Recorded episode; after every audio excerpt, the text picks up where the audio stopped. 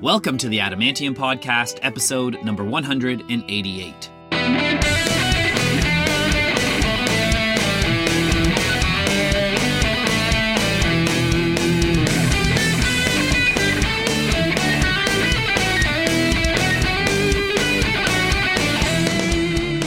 Welcome back, Adamantomaniacs. I am your host, Adam R. Harrison, and thank you so much for tuning in today. I hope everybody is gearing up for the holidays. This is going to be our second last episode of this season and this year. We'll have one more episode next week, and then we're going to take a short break before we head into season number seven next year. So last week I was in Las Vegas. It was my second time going to Las Vegas. The first time, though, was really quick. It was just kind of like a day and a half uh, stop over on a road trip that I was on. And this time uh, I went for a few days. Um, and I mean, Vegas is Vegas. but I went to, as you know, uh, if you've listened to this podcast, I'm a big U2 fan. They're my favorite band of all time. And currently they've got that residency going on in the Las Vegas Sphere, which is kind of the. I mean, if you've been on social media in the last couple months, you, I'm sure you've seen footage of it. It's this massive sphere in the middle of the city that fits about 20,000 people inside and it is basically a digital screen uh, around the entire outside and then uh, most of the inside. It's almost like a giant cinesphere. And U2 were the first band to get a residency there, and it is phenomenal. It's astounding. You're just like kind of in awe by the visuals that are happening all around you. Not to mention, you have what I think is the greatest band on the planet playing in front of you but accompanied with these like magnificent visuals it was one heck of a concert experience. Feels like one step into the future on on what like the future of of concert experience or interactive experience would be like. And u2 is just the first act to be in there so uh, you know as time goes on i'm sure they're going to discover all these new things that they're going to be able to do with these visuals. And for me as a u2 fan it was it was phenomenal because the last time i saw u2 was in 2017 and it was part of their Joshua Tree reunion tour, you know, which is debatably U2's best album. It's one of the greatest albums I think ever.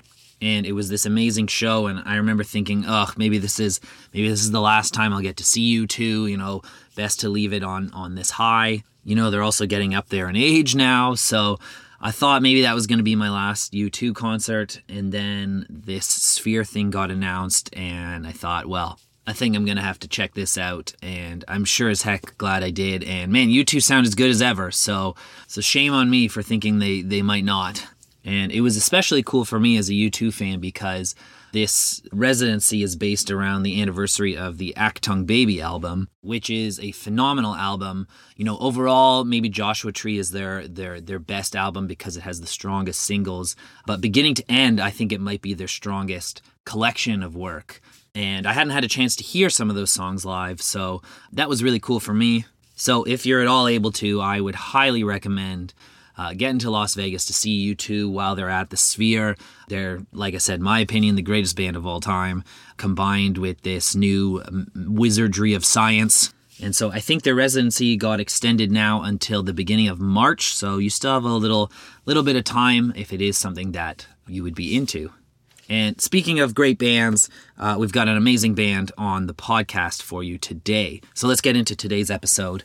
Today we are joined by Eric Howk and Kyle O'Quin, who are the guitarist and keyboardist of the band Portugal the Man. And I've been a fan of Portugal the Man for at least a decade now. But of course, they're the geniuses behind that huge hit from 2017 called Feel It Still. And I met up with Eric and Kyle at our Toronto venue called History. They were doing two nights there. And what was really unique about this episode, certainly a first for me on this podcast, but the band were having matching tattoos done that day. So they had an artist from Toronto, his name's Hunter Robinson, come in and give them tattoos right at the venue, which they were having done literally while we were doing this podcast. And so you'll hear for the, at least the first half of the podcast, Eric is doing most of the heavy lifting in the interview because Kyle is literally being tattooed at that moment. And so that was a unique experience. And the guys are, are the nicest guys. They really look out for each other and, and their crew and their team. I can't think of a nicer group of people. And so I had a great conversation with Eric and Kyle, and I was very grateful for the opportunity. Portugal the Man also have a new album that was released this year. It's called Chris Black Changed My Life, and you can find that wherever you get your music. And if you happen to be new to Portugal the Man's music, well, then we're going to do the Adamantium Recommend segment. So I'm going to pick out five songs that you could check out before after this interview. You can also find a couple of these as well as a selection of my picks across all the episodes on the Adamantium Recommends playlist, which is on Apple Music. So check that out as well. Uh, to start off this list, I usually like to kick it off with something new. So from that new album, Chris Black Changed My Life, I'm going to recommend the song Summer of Love. Then from their 2017 album Woodstock, I'm going to recommend that smash hit I mentioned. It's called Feel It Still, as well as the song Live in the Moment. And then going back to their 2011 album In the Mountain, In the Cloud, uh, which is actually the album that got me into Portugal the Man. I'm going to recommend two songs. The first is called So American, and the second one is called Got It All This Can't Be Living Now. And that's it. But I only picked five songs off of three albums. In Portugal, the Man have nine albums in their discography. So if you like them, there is plenty to listen to, and they are awesome.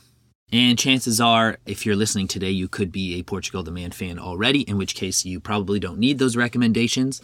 But I thank you for sitting through that. If it is your first time tuning into the Adamantium podcast, first of all, thank you so much. We are so glad to have you here. We hope you enjoy today's episode and that you might want to tune in again someday. So please do hit that subscribe button on whichever podcast network you choose to get your podcasts. You can also follow the Adamantium podcast on social media. We are on Instagram at the Adamantium, on Facebook at the Adamantium podcast, and on Twitter or X at Adam R. Harrison. But you can find us just by searching the Adamantium podcast. And that's all I've got to say for now. So without further delay, I would like to introduce you to Eric Howk and Kyle O'Quin of Portugal the Man, right here on episode 188 of the Adamantium podcast. I hope everyone has a fantastic week. Enjoy those Christmas parties. Uh, enjoy the holiday spirit. It's just the best time of year. Spend some extra time with your loved ones. God bless you all, and we'll see you back here again next week for our final episode of season number six.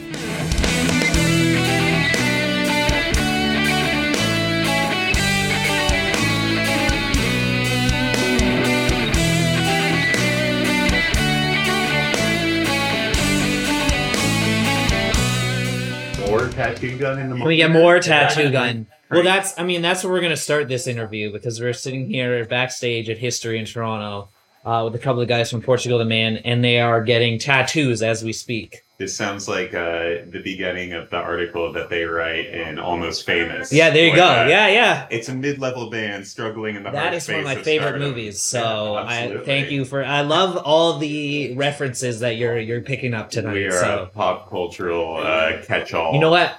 I, I know that because I remember one time you guys were here. I went to one of your shows. I think it was at the Phoenix, Yeah. and you guys incorporated Dayman from Always Sunny Yes. in Philadelphia into the set. Boy. And I remember I was with I was standing around a bunch of people much younger than me, and I was looking around like, is anyone else getting this? Is Yeah. anyone else picking this up? You know, we, we may have fully jumped the shark with that. We had Charlie Day out with us. We were lucky enough to have him jump on stage with us at Hollywood Bowl this last summer. amazing. And he kind of did like a six minute long Benny and the Jets esque version of it. not jumping the shark. Well, no, I'm just saying. I'm saying once you go there, we like yeah, we sound checked with it today, but like I don't know how you top that. Yeah, right. That's Oh, thing. so you guys you guys still throw that in there we still, we still dabble, yeah. Okay. But like once you do it with the man himself, Right. on the Hollywood Bowl I stage, think it's- now that we've been talking about the Electric Mayhem, I think we got to throw a like a can you picture that in there oh, somewhere. Can you picture that? Yeah, I No, love absolutely. it. I love it. Um, okay, so we're here. We're getting tattoos. Tell me what was. What, is this something you guys do normally? Was this was it something special for it's- today or what, it's become a bit of a tradition with Hunter Robinson here. We Okay. we we uh he was he was graceful enough uh to come out when we were last year with Alt J. okay? rented him out for the whole day. Got ourselves all tattooed with a tattoo with a bit of artwork from one of our artists, Cleon Peterson, Okay. who now lives in the Northwest, and uh, got a lot of first timers their first tattoo on that day. How many did you get out there, Hunter? Oh, I think I did like 24 tattoos. 24 Wow. tattoos in one day, all on the Wow. backstage. So, yeah. And it was some people's first tattoos. yeah, yeah. I think uh, a lot of Alt J guys, you know, they're uh, uh, they were they were blank canvases. so, Okay. yeah. Why a lot not? of play, a lot of space to work with. So, Uh, so this isn't just like exclusive to the band; it's the crew, it's everybody's. Yeah. Well, okay. I mean, it's pretty rock and roll. And are they are they are they are you guys getting matching tattoos or is it kind of Well, we got a little flash sheet here. Uh, Okay. Well, let's use some radio magic. Um, There's we've got always a one signified tour tat for each tour. yeah. There's there's usually a tour tat right now. Uh, I think most people are doing a variation on our most current logo. Um, but you know, you're you're only limited by your imagination. Do you- Gotcha. Do you, want one today?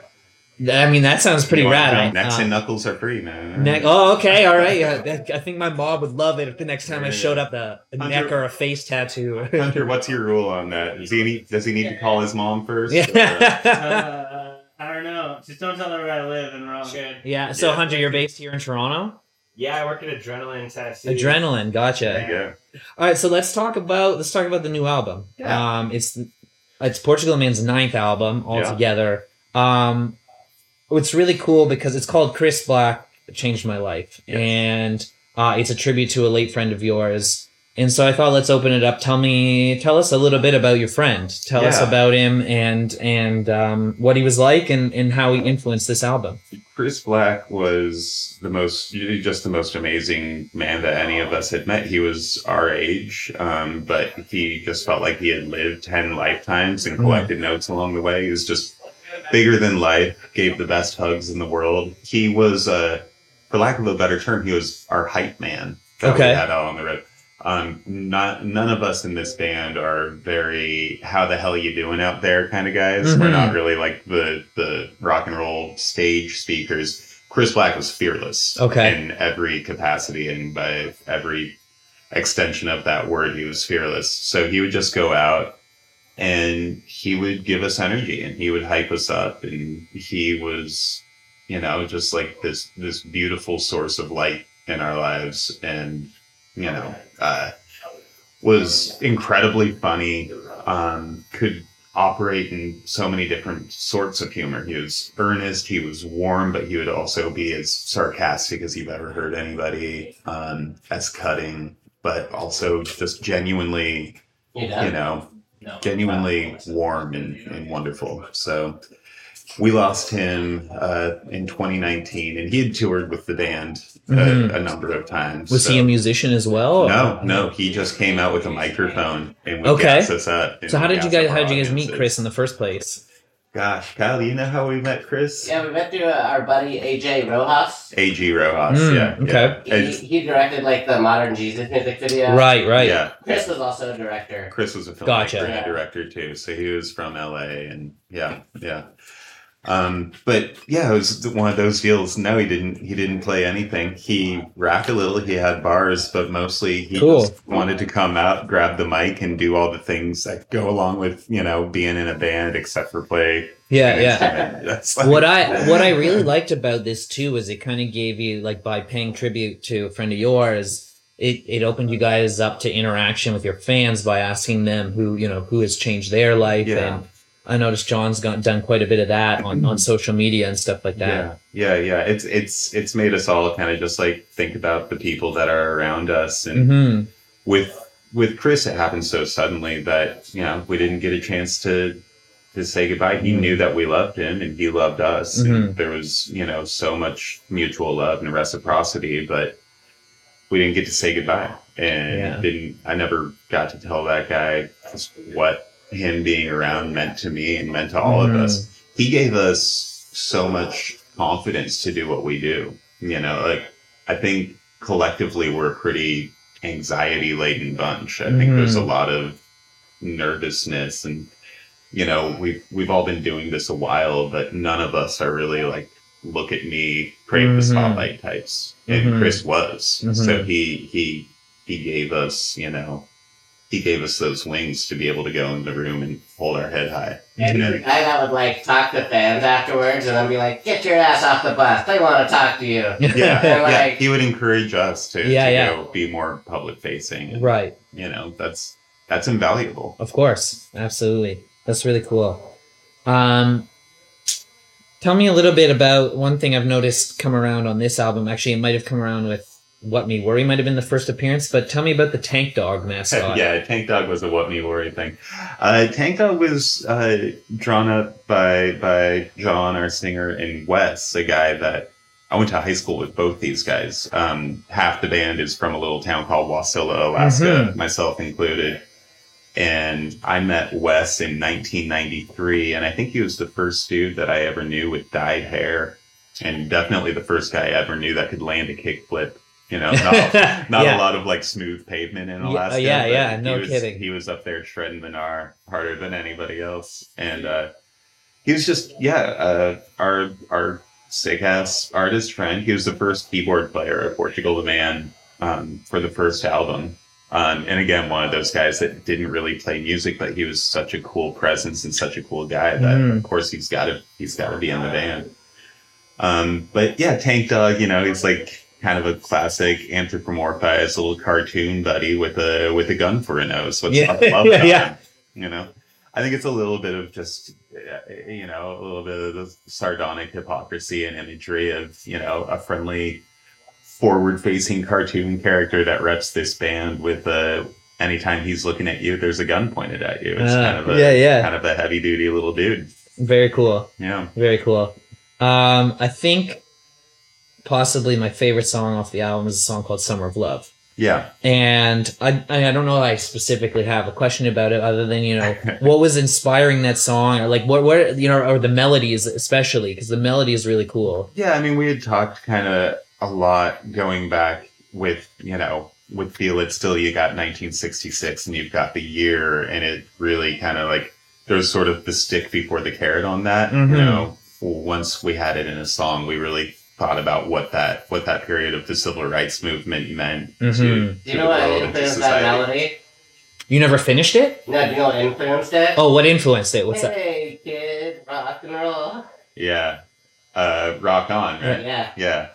Um, but yeah, just thinking about that that time of singing songs and carrying signs and uh, daisies in the in the in the barrels of guns being pointed at you. It's uh, yeah, just finding finding optimism in dark times, and it certainly feels like we're kind of right back in that period of civil unrest, and definitely Mm. a lot of competing ideas. But you know, love always wins. Yeah. Optimism always wins. Awesome. I, I love that song too. That was one of the ones we lose a little bit of objectivity within ourselves, but that was the first song I played for my wife where she was like, "Oh my gosh, wow, yeah, Oh, oh that's, That's really cool. one. Yeah, Yeah. very cool. Um, you know, and anything, anything with a smooth sax line in it too gives it some bonus points. You know, Ian Roller So doing the doing the squeals, yeah, Amazing. I, I love that. We, we, you know, there's a lot of music that we listen to backstage, and we were just listening to Baker Street by Jared Yeah, yeah. Last night. one of the most classics. just talking about riffs. what a big ass saxophone solo can Yeah. do to a song. But uh Careless Whisper, man. Careless Whisper. but there's a song by Ween called The Party. Okay. And The Party by Ween is just all that. It's just all iconic saxophone over a very smooth vocal. And, Amazing. uh, so yeah, the the fact that we just got a shredding yacht rock sax solo Yeah, yeah. in our in our single makes I think it makes all of us really happy. It made me happy. I was I met Zach. I met Zach, our bass player in Wasilla Middle School, and he was playing saxophone in the jazz band. So Yeah. I think it definitely made him happy too. so, so tell me, tell me a little bit about Wasilla because I, I, I think you might be the only band I've ever met that comes from Alaska. Yeah, And well, I looked up Wasilla. It's got a population of like less than ten thousand people. yeah, and, when, and, and it's kind of gone through a bit of a boom. When we were kids, it was you know more like 1500, 2000. which is wild. Like, tell me what it was like forming a band in Wasilla and trying to get Yeah, I mean, music out. And like, I, I can't imagine there's much of a scene. no, you're looking at it. It was, Yeah. uh, you know, I, I had a band called Section 8. Zach had a band called The Dependable Letdowns, and that was kind of it. yeah, and we would play wherever we could. There was, you know, coffee houses, and we used to play the uh, the old armory, kind of where the Yeah. uh, the U.S. National Guard would kind of really their, badass. Like, their arm. I mean, it sounded terrible. Literally a concrete bunker, and we'd Yeah. hang the parachutes up on the side of the walls to try and deaden deaden the echo, but it didn't really work. Um, uh, we didn't know that was weird. Right, It's- right. it's That's all, all- you knew. It's all perspective, and you know, we would do things like watch Mister Rogers' Neighborhood and be like, "The hell is a neighborhood?" Yeah. You know, because everything's just so sprawled and spread Yeah. out. Um, we're fairly, you know, we were fairly close to Anchorage, but it was still an hour through a road that was usually covered Yeah. in ice and snow. I think you know it's not so different from like a small town Canadian upbringing. Right. I think there's probably a lot of Very similarities there. similarities. Yeah. Having having driven, you know, the Trans Canada a few times and the Alcan Highway certainly more Mhm. than a few times, it's it was just you know one of those communities, one of those towns that you know the hottest ticket in town any given night was like a high school football game Right. or like a local production of something. So to be in any kind of band with guitars and original music Mhm. was a little bit of a revelation, you know, even though we definitely sucked. I, but uh, so then, at what point did you guys realize, okay, we can make a career out of this? You know, Oh, like, not not not until like had you moved already, yeah, or not, not until And did you're well out of Alaska, and it, it really was living in a in a community that had venues that would have touring acts come through. It wasn't Yeah. it wasn't anyone in this band being like, yeah, this is what I'm gonna do. It was it was seeing the the, the test case of Okay. bands coming through in beat up bands playing for pizza to right, 75 people, just enough to make just enough gas to get to the next town right? you don't really think of that as being a possibility in Alaska. No, yeah, it's yeah. not, quite No, frankly. You know, um, so yeah, it, it, it was. So you guys had already moved. oh you yeah, happened to be in a band together, yeah, and yeah. then and then you kind of realize, okay, we can make a go of this. yeah, it was. I mean, it was the Northwest. The Northwest, Mm. it's like you know, kind of kind of like the scene, Midwest yeah. or New England or anything like that. There's there's kind of a network, and there's you know, uh, there's there's just a network of great venues and Yeah. great people and like-minded players and stuff. So Yeah. yeah, you just you, you you pour yourself into that, and off you go. So so I think it's so cool. I think I read somewhere that that uh, John lived in some areas that you actually needed like sled dogs to get Yeah. you to and from, which is Yeah, he a hundred percent did. Um, it's it's pretty wild too. Like you, going back to asking about Wasilla, there's a few different kinds of Wasilla just because it's such a sprawling place. You know, a couple thousand people, but covering an area, you know, the size of Connecticut. It's Mhm. just really sprawled out. So, like Zach. I found out later, like, oh, we're all from Wasilla, and John and I were drinking well water and warming up our water by the fireplace for baths. Mhm. And uh, Zach had cable. yeah. you had MTV? Yeah. Like, I didn't have MTV. We listened to AM radio. man. Wow, wow. So it's, I mean, it's just one of those places that you go a couple minutes deeper into the woods and it just looks a lot different. And John and the Gourleys li- certainly lived farther out than I did. And I felt like I was on the edge of the world. yeah, But yeah, they, it blows my mind as someone who's born and raised in a city of six million. You know, Yeah, like yeah, it- yeah, yeah, I mean, I think at, at one point the Gourleys had more than a hundred dogs. wow, Um, mushing dogs, right? Yeah. yeah, that's Yeah, so cool. Yeah. yeah. That's unbelievable. Uh, the first time I heard Portugal Man uh, was in FIFA 12 cool. uh, with a song called "Got It All." This can't be living now, Mhm. uh, and that was the the song that introduced me to Portugal Man, and I've been a fan ever since. Um, that was about, I guess, like seven years or something like that into your into your as you guys making music. Decade into your career, you guys put a song out called "Feel It Still," which introduced thousands and thousands of new people to the band. What what was that like for you guys already being a band for that long? Yeah. Was that kind of like did it feel like a breath a new like breath of new air for you guys? it was wildly surreal for everybody in the band and i think especially for people around the band um like all of our family members and you know all the all the moms seeing you know there was a little something for everybody with that Mhm. song and you really run out of superlatives at a certain point Of course, yeah. seeing it you know run the gamut from the, t- the the ladies on the Today Show in America, Yeah. you know, singing karaoke to it. To uh, and this is early before pop radio picked it up. Just like the initial sort of tells that it was going to be something Mhm. much bigger than what we were used to used to fielding. It was the Today Show. It was Miley Cyrus lip syncing it Mhm. with Jimmy Fallon on the Tonight Show. It was Lars from Metallica on his podcast being like, "This is my song of the summer," you know, just yeah. these wildly unsuspected doors that had never opened for us before. Um, in in any capacity. Um, it still boggles my mind. It's I, I, I think I said a few times when we would give interviews about Feel It Still that, you know, I'm not going to know how to really speak on this thing until I'm removed enough from it that I can have some perspective Right. of what it actually was. Yeah.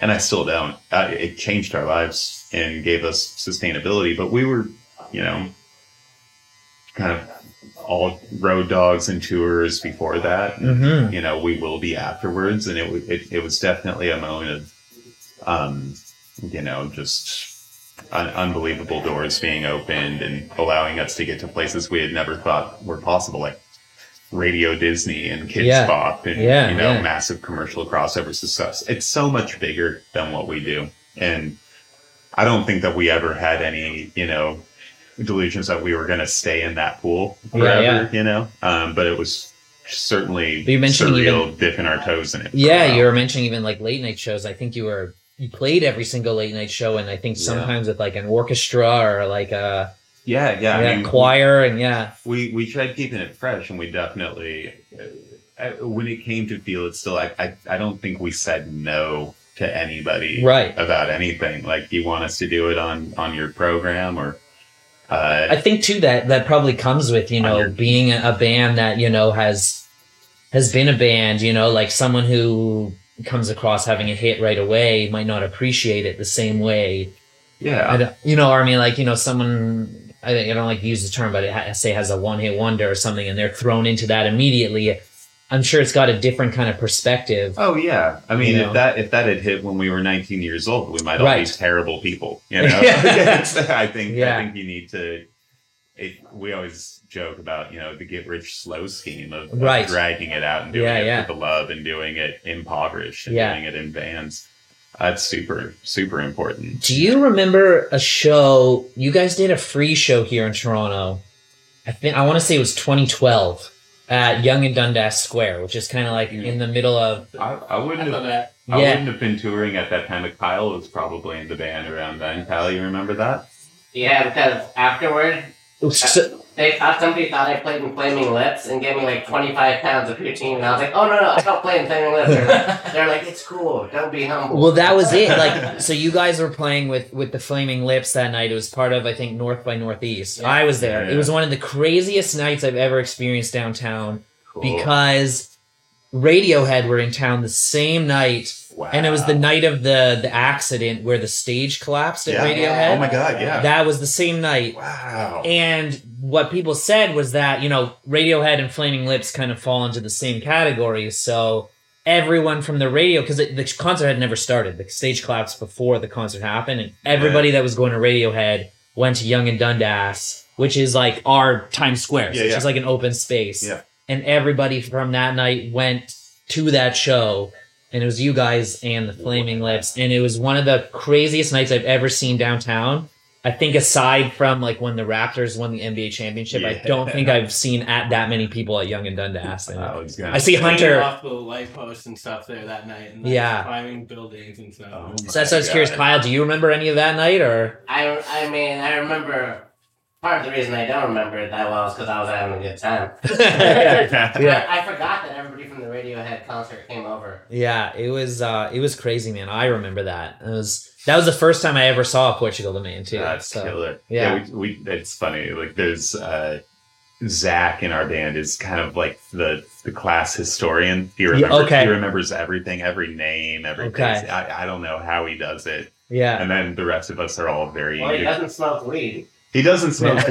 weed, Yeah. but I mean he was still, you know, belting the whiskey away and everything pretty convincingly. So we'll have just- to pick Zach's brain about it. just- yeah, oh, he'll he'll know exactly. He'll Yeah. know what the weather was like. yeah, he's one of those guys. Well, that's unbelievable. I have a I have a friend like that too. Yeah. It's this girl I used to work with, and she'll remember like an email I sent twelve Yeah. years ago, and Yeah. I was like, "Are you kidding me?" Like, I mean, it's it's down his his dad Ford Carothers, who I've known since I was a little kid. Um, he remembers every day of his life, and he starts it with, "Well, the let's see, the San Francisco Giants were in the World Series that year," and then he works backwards from there. Yeah, Like, yeah. He remembers who won the the World starts with Series. sports. Yeah. That's actually you know what sports is always a good.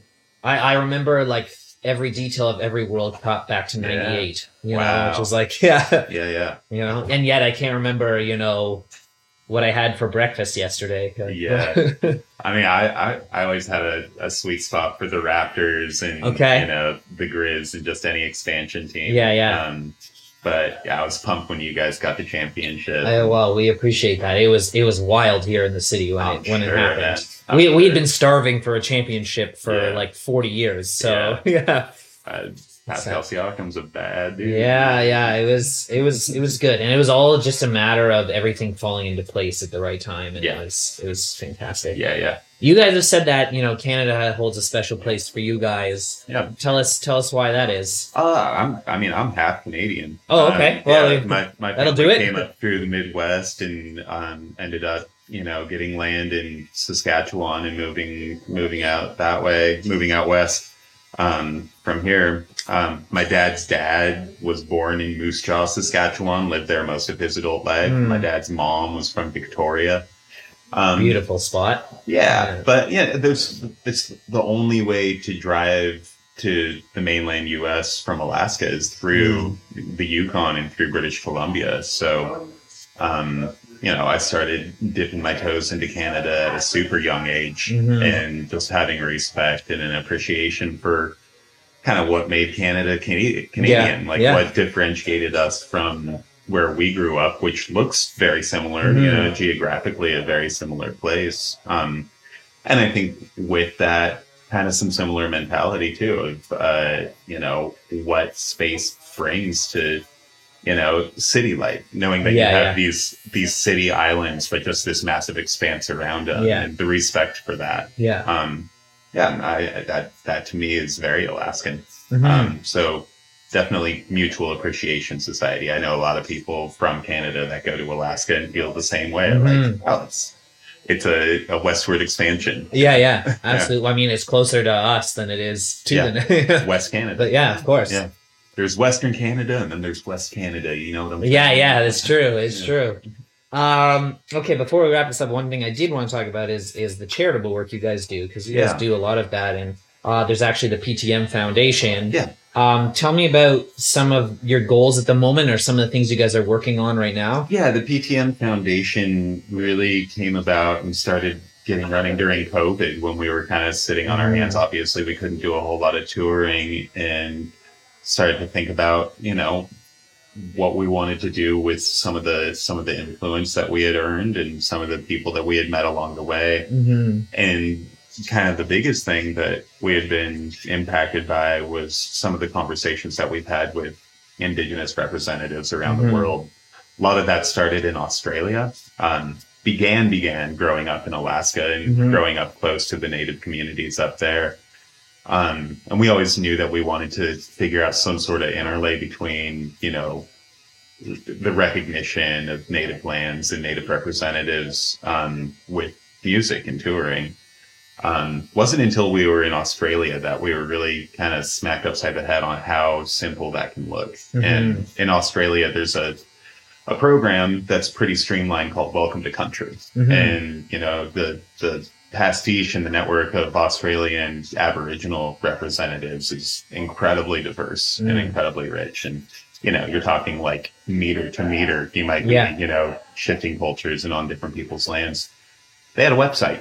You know, you Yeah. go you go on the website, you say where you're at. Uh, there's an outreach to you know. A, auntie or an uncle or an indigenous elder and you're put in touch you ask questions and um, it goes back to well before white people were around in those lands of basically like hey i'm over here i was going to maybe do some business on your land Mhm. um, and just an acknowledgement of that and proper welcome to country kind of Mhm. kind of kind of agreement. Um, so we were inspired by the website, inspired by um, a lot of you know the Australian recognition of the fact that they're on stolen land and it's not their land. Um, so taking the idea that, bringing it to the states, and trying to you know do at the very bare minimum land acknowledgements where we perform um, all across North America and all across the world. And then just looking at, you know, human impact issues always through the indigenous lens. Because we've, we've found that indigenous people are often the least heard and the Mhm. most informed when it comes to, to being on that land.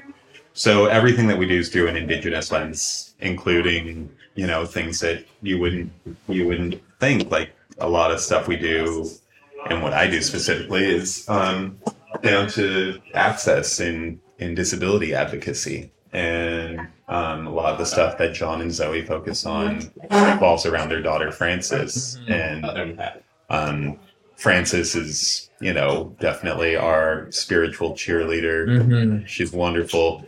She has an incredibly rare disease called DHDDS, and a lot of uh, a lot of what we try and do is raising awareness for Frances and what she goes through and what other people with rare diseases and Mhm. genetic diseases go through.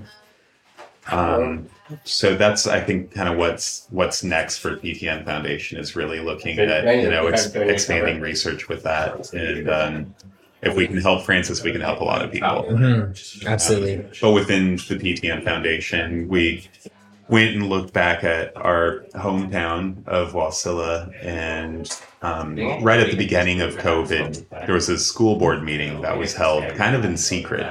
Um, you know, this is without the public being there. And under the cover of night, um, in a non-public school board meeting, they they went out of their way to try and cancel five books out of the curriculum to Mhm. remove books from the curriculum of a already pretty cash-strapped and limited Mhm. education system. So one of the first real proud moments that I had within the foundation was helping to get that book ban, uh, you know, publicized Mhm. first, putting it on blast, getting national media attention on that, and eventually getting it rescinded and getting Yeah. it reversed.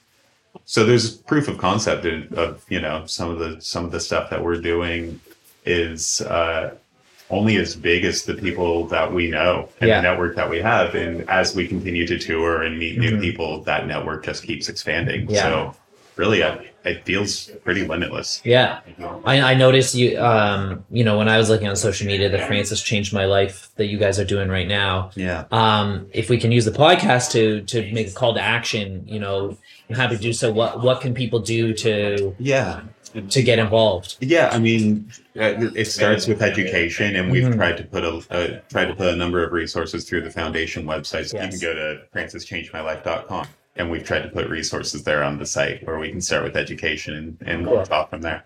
Very cool. Because if we help Frances, we can help a lot of people. Yeah, awesome. I appreciate that. Um, I didn't want to interrupt because we're talking about very something important, but the tattoo looks fantastic. Yeah, I think was cool. Well done. Dude. Yeah, really cool. It's a big, you went with the big boy. I like that. Big boy, Never go. Big old sword. Very nice. Well, I had. Oh, actually, I did have one more question about because one thing I thought creatively that was super cool that you guys did with the foundation was the endangered song. Yeah. So I was hoping someone would tell the story of that uh, I can, I on can the tap Kyle in on that. Well, we didn't come up with the idea. So it was, no, it was a it was a buddy of ours. Like, well, who was it that came up with the idea for it? I thought it was through the Smithsonian, no? Well, we linked up with them, but uh, um, Rich would probably say it was him.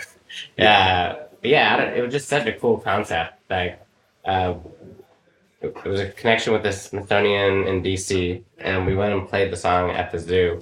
But it was there was 400 Sumatran tigers left in the world, so we pr- printed the song on this vinyl that degrades with each listen Mhm. and it came with like instructions like hook it up to your computer um, and we sent it out to like you know people that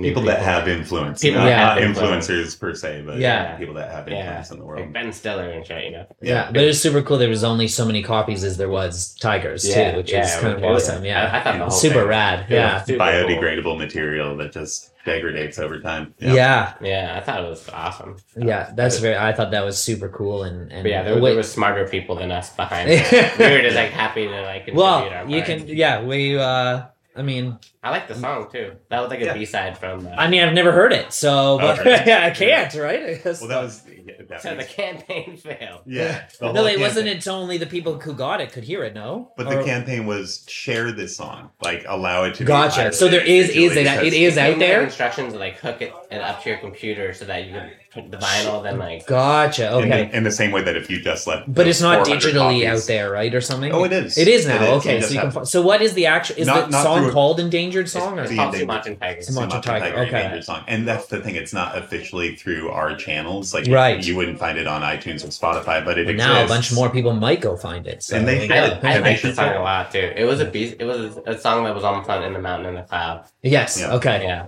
Cool. Yeah, yeah. Which was the very first uh, Portugal the Man album I my listened to. Oh Yeah, yeah. I m- actually maybe Yeah. mine too. I think that too.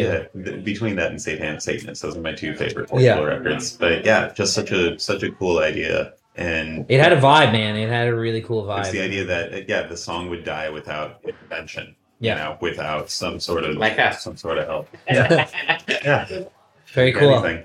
Well, guys, I appreciate your time. I know you're transitioning into getting your I tattoo gotta go now. get a so, tattoo. so uh, let's wrap this up. But I, I really appreciate you guys taking the time to do the podcast, and uh, I'm looking forward to the show tonight. Appreciate you having Awesome. Seeing you Cool. again, man. Thanks, guys. Yeah. Thank you. Wicked.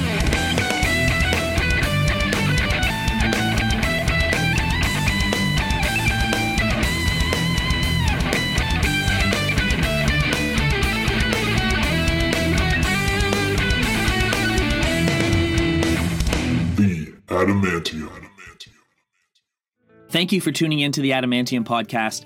If you enjoyed today's episode, we'd absolutely love for you to subscribe to us on whichever platform you listen to your podcasts. I'd also love to see you on social media. You can follow on Instagram at the Adamantium, on Facebook at the Adamantium podcast, and on Twitter at Adam R. Harrison. Thank you again so much for listening.